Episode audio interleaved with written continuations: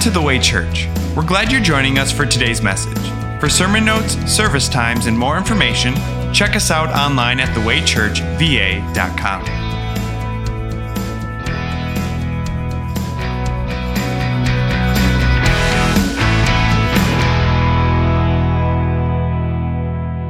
Every Hebrew boy that is born, you must throw into the Nile. So said the most powerful man in the world. And that is why Moses, he shouldn't even have existed. He shouldn't have ever seen the light of day. Because the most powerful man in the world said, Every Hebrew boy that is born, you must throw into the Nile. In other words, you must, you must kill them, because I say so.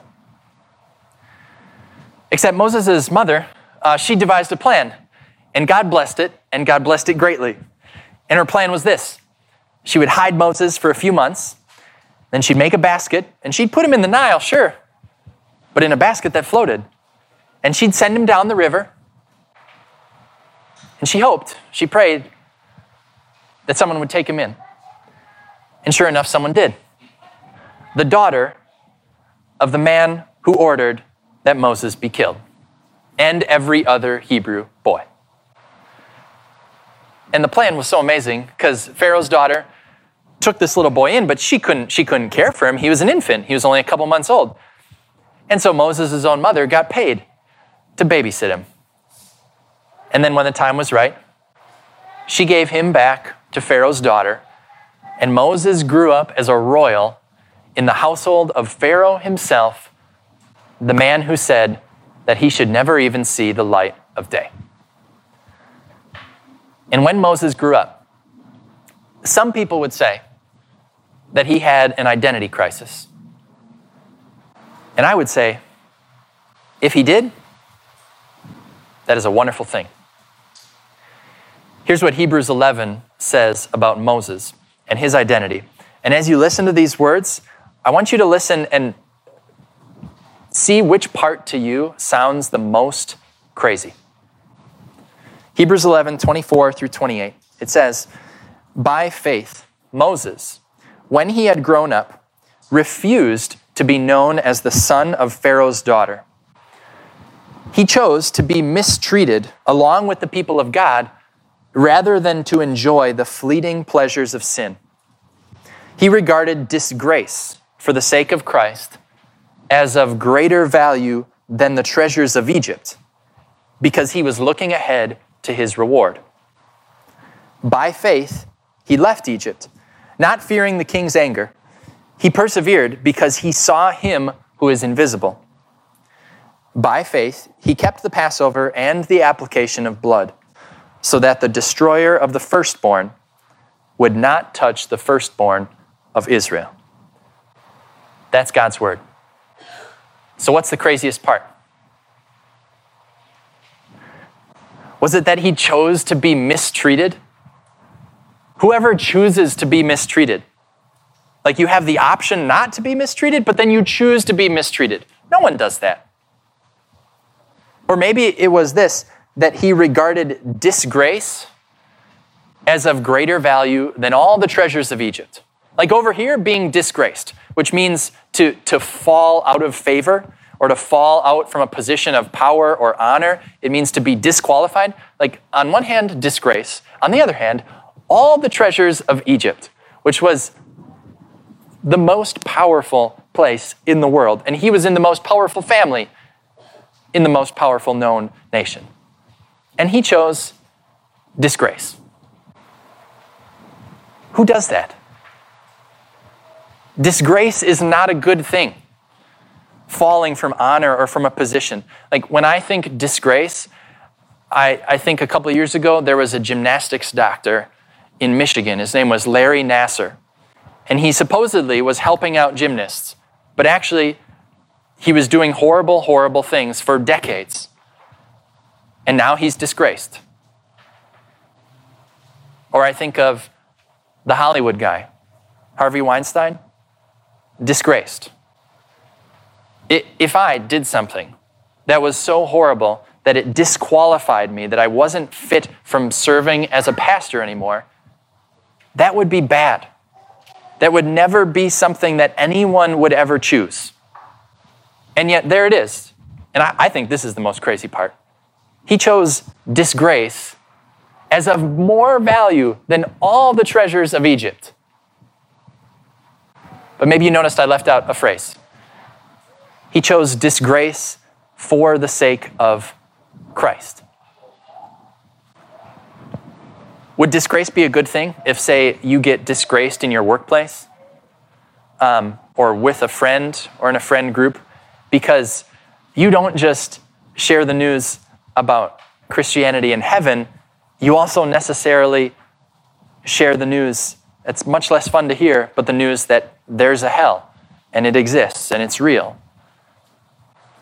Or if to your friend, you love her or him in a tender way, but also in a tough way, because love is both tough and tender. And you love him or her enough to say, hey, what you're doing, God says it's wrong. What if you suffer disgrace in that way for the sake of, for the sake of Christ? Yeah, then disgrace would be a valuable thing. And, and that's, that's what Moses did. Now, now, when I tell you to uh, love someone enough to point out that what they're doing is wrong, I'm not telling you to be a jerk. I'm not telling you not to care. I'm not telling you not to have a lot of tact. And I'm not telling you to be without grace. I heard in a sermon I was listening to earlier this week that Jesus, he perfectly loved and he was perfectly tough and tender. And if you look at almost any page of Jesus' entire ministry, he was both tender in his love and tough in his love at the same time. And he did it perfectly. We never will, but, but that's what we have to strive for. Disgrace for the sake of Christ. And the thing is, it wasn't even like Moses, like the Bible doesn't say that it's the eternal reward that he regarded as, as more value. He was looking forward to that, yes, but it says he actually valued the being disgraced as of greater value than all the treasures of Egypt. That's, that's crazy. How could he do that? How could he give up his identity as Pharaoh's grandson to be disgraced? How could he persevere?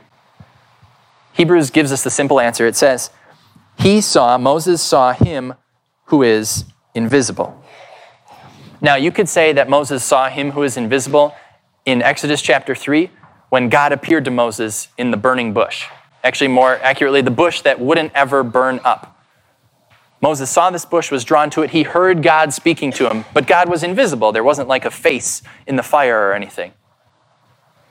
But in, in an even greater and broader sense, Moses saw him who is invisible because with eyes of faith, he saw what hadn't happened yet.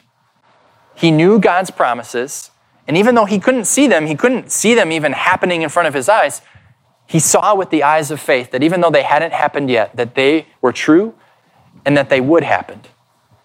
And that is how Moses could persevere through all of this. How, how he could persevere, again, through disgrace. I have to think that the people of Egypt, they not only disgraced Moses, they also pitied him, which is like the worst combination.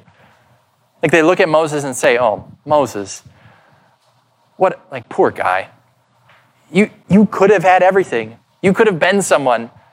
You could have been, who knows the power that you could have had in, in Egypt, but Moses, man, like, what were you thinking?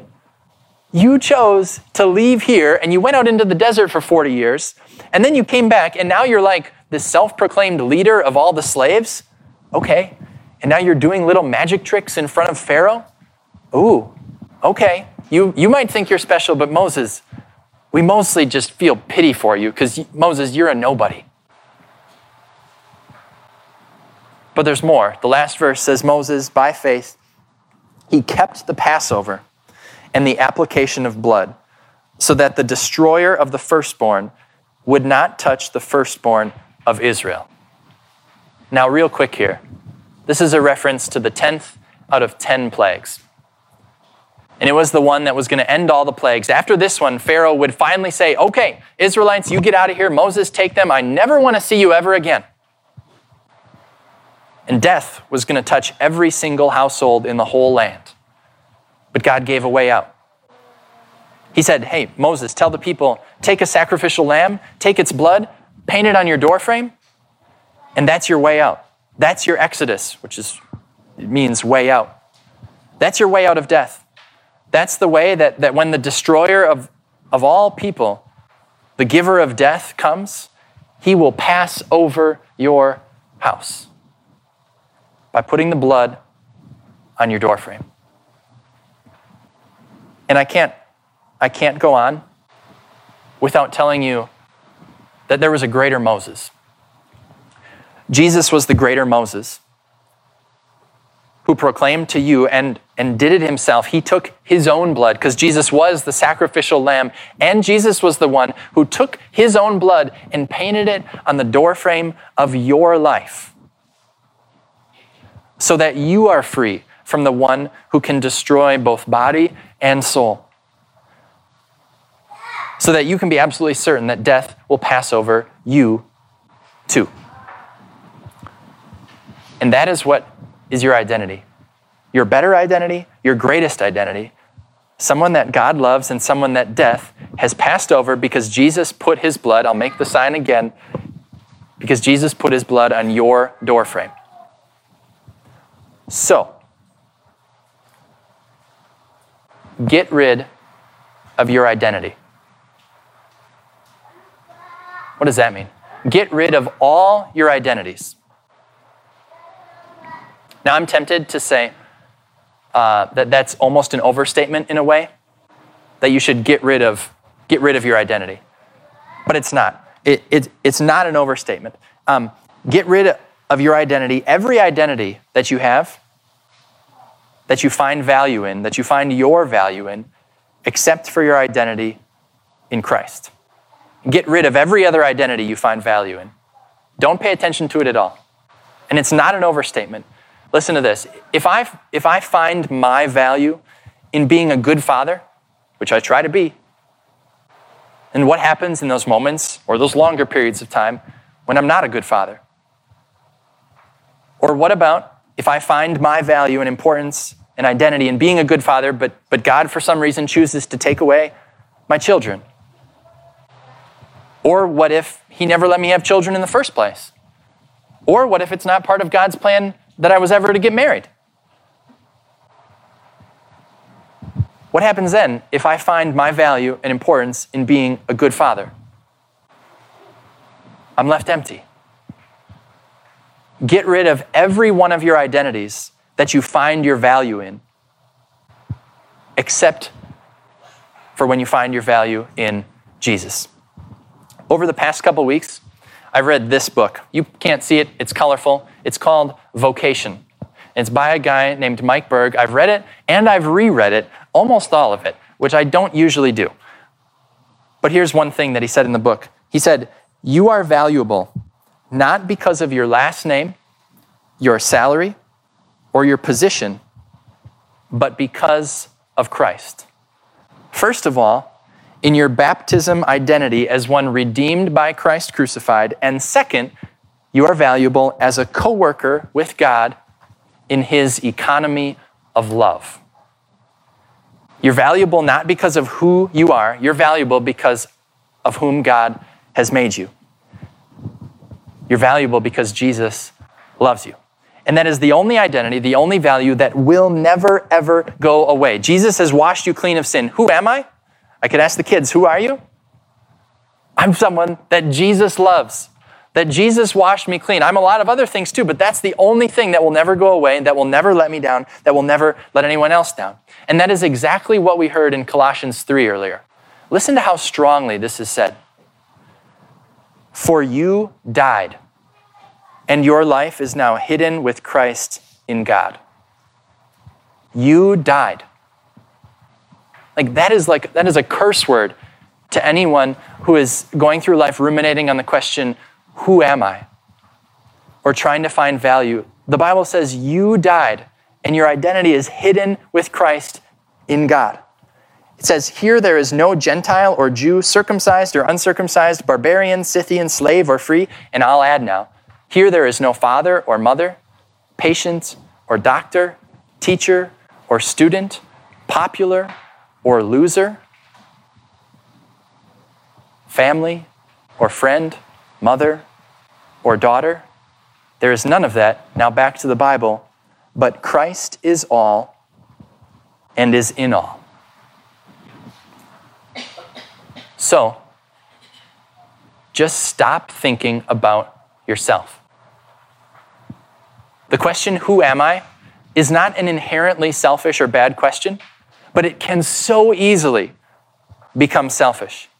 Who am I? Because it's about us. And, and no matter what happens in life, we're always, we always tend to be focused on us. And let me tell you, almost all, if not all, of your worry and stress and anger and frustration, it comes because you're thinking about yourself. When you're just thinking about serving others or you're thinking about how much God has loved you, there's no anger or worry or stress or frustration in that. It almost all comes because you're thinking about yourself. And this self identity is so powerful, it's laughable, but in a bad way. Take me, for example. This week, I was down Cherry Road at the Plasma Center. And as I'm sitting there, and by the way, while I'm there, I'm reading this book. And then I look up and I start comparing myself to other people because uh, you fill up the, the plasma donation bottle quicker if you're more hydrated. And let me tell you, I did a great job of hydrating myself. And I look around and I notice, ooh, they got here before me, but I'm way further along than they are. And then I, and then I realize, and I think, what are you doing? Why, why are you trying to find your value in how quickly you can fill up a plasma bottle? By comparing yourself with other, that is ridiculous. And I kept on reading and I repented and I was forgiven. And then 10 minutes later, when I looked up, I did it again. It's ridiculous. In this book, I, he, he talks about when, when you're driving down the road and someone's going faster than you, and you make up an excuse for why they're going fast and why you're good for not going fast. Or when you're going fast because you have places to be, you make up excuses for how you're important and you have some place to get, so how dare they drive slow?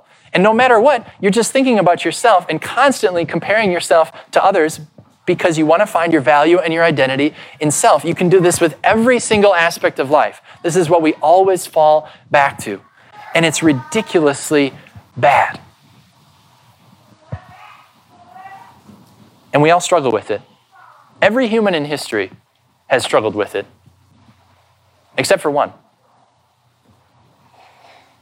In the greatest act of love history has ever seen, Jesus gave up his identity. And I'm echoing Hebrews 11 here. When I say Jesus refused to be known as simply God, who stayed away from the world, he refused to be known as just God. He, he regarded disgrace on the cross for your sake as of greater value than everything. Jesus assumed the identity of sinner so that you would have the identity of saint. He took all of your guilt and identified with all of it so that you would identify with his perfection every single day of your life, even when you, in a laughably bad way, compare yourselves to others and try to find your value and identity in yourself. The greatest act of love the world has ever seen. You don't have to please God when you're going through each day, don't think in terms of, how can I please God today? It doesn't even need to be a concern of yours because God is already pleased with you. Martin Luther said it this way God doesn't need your good works, your neighbor does. God doesn't need your good works, your neighbor does. In the book, Mike Berg put it this way He said, We work for God's glory when we are so free from pleasing God that we get lost in loving our neighbors. And he said in the quote earlier that part of our identity is that you are a coworker with God in his economy of love. In other words, what's your identity? Number one, someone God loves. And number two, someone through whom God loves other people. Another way to say it is that you are God's mask. You, all of you as individuals, are what God puts on when He wants to show Himself to the world. He shows Himself through the Bible, but also He shows Himself through you. And this gives incredible meaning and purpose to every single aspect of your life, even the ones that you think are the most mundane. Because every single other person, God is loving them through you. We have Moses as an example. God didn't just cause Pharaoh to say, hey, let those, let those Israelites go. No, God chose to work through Moses. And I could look out at all of you. Um, and I wrote, I wrote some examples down of how God does this through you. He provides for children through you, He loves children through you. He teaches students through you, He teaches teachers through you. He makes equipment that people use and blesses them in their lives through you. He does analysis that makes companies run better through you. He gives people rental equipment and insurance. He tucks kids into bed through you. He makes sure there's food on the table and the clothes is folded and the dishes are put away through you. He helps businesses attract customers through signs through you. He administers medicine and helps people work through their difficulties through you. God changes dirty diapers through you. He causes someone's day to be brightened when you say hi to them or smile at them from across the room. He causes someone to feel like they're remembered when they get a text or a phone call. He helps solve people's internet problems through you. We work for God's glory, not when we're concerned about pleasing God. You don't need to please God. He is completely pleased because you have the identity that Jesus gave you as someone who is perfect. So, no matter what disgrace or mistreatment you might go through, refuse to be known as anything but this someone whom God loves and someone through whom God chooses to love every other single person around you. That's the greatest identity. Someone that God loves and someone through whom God loves others. Amen.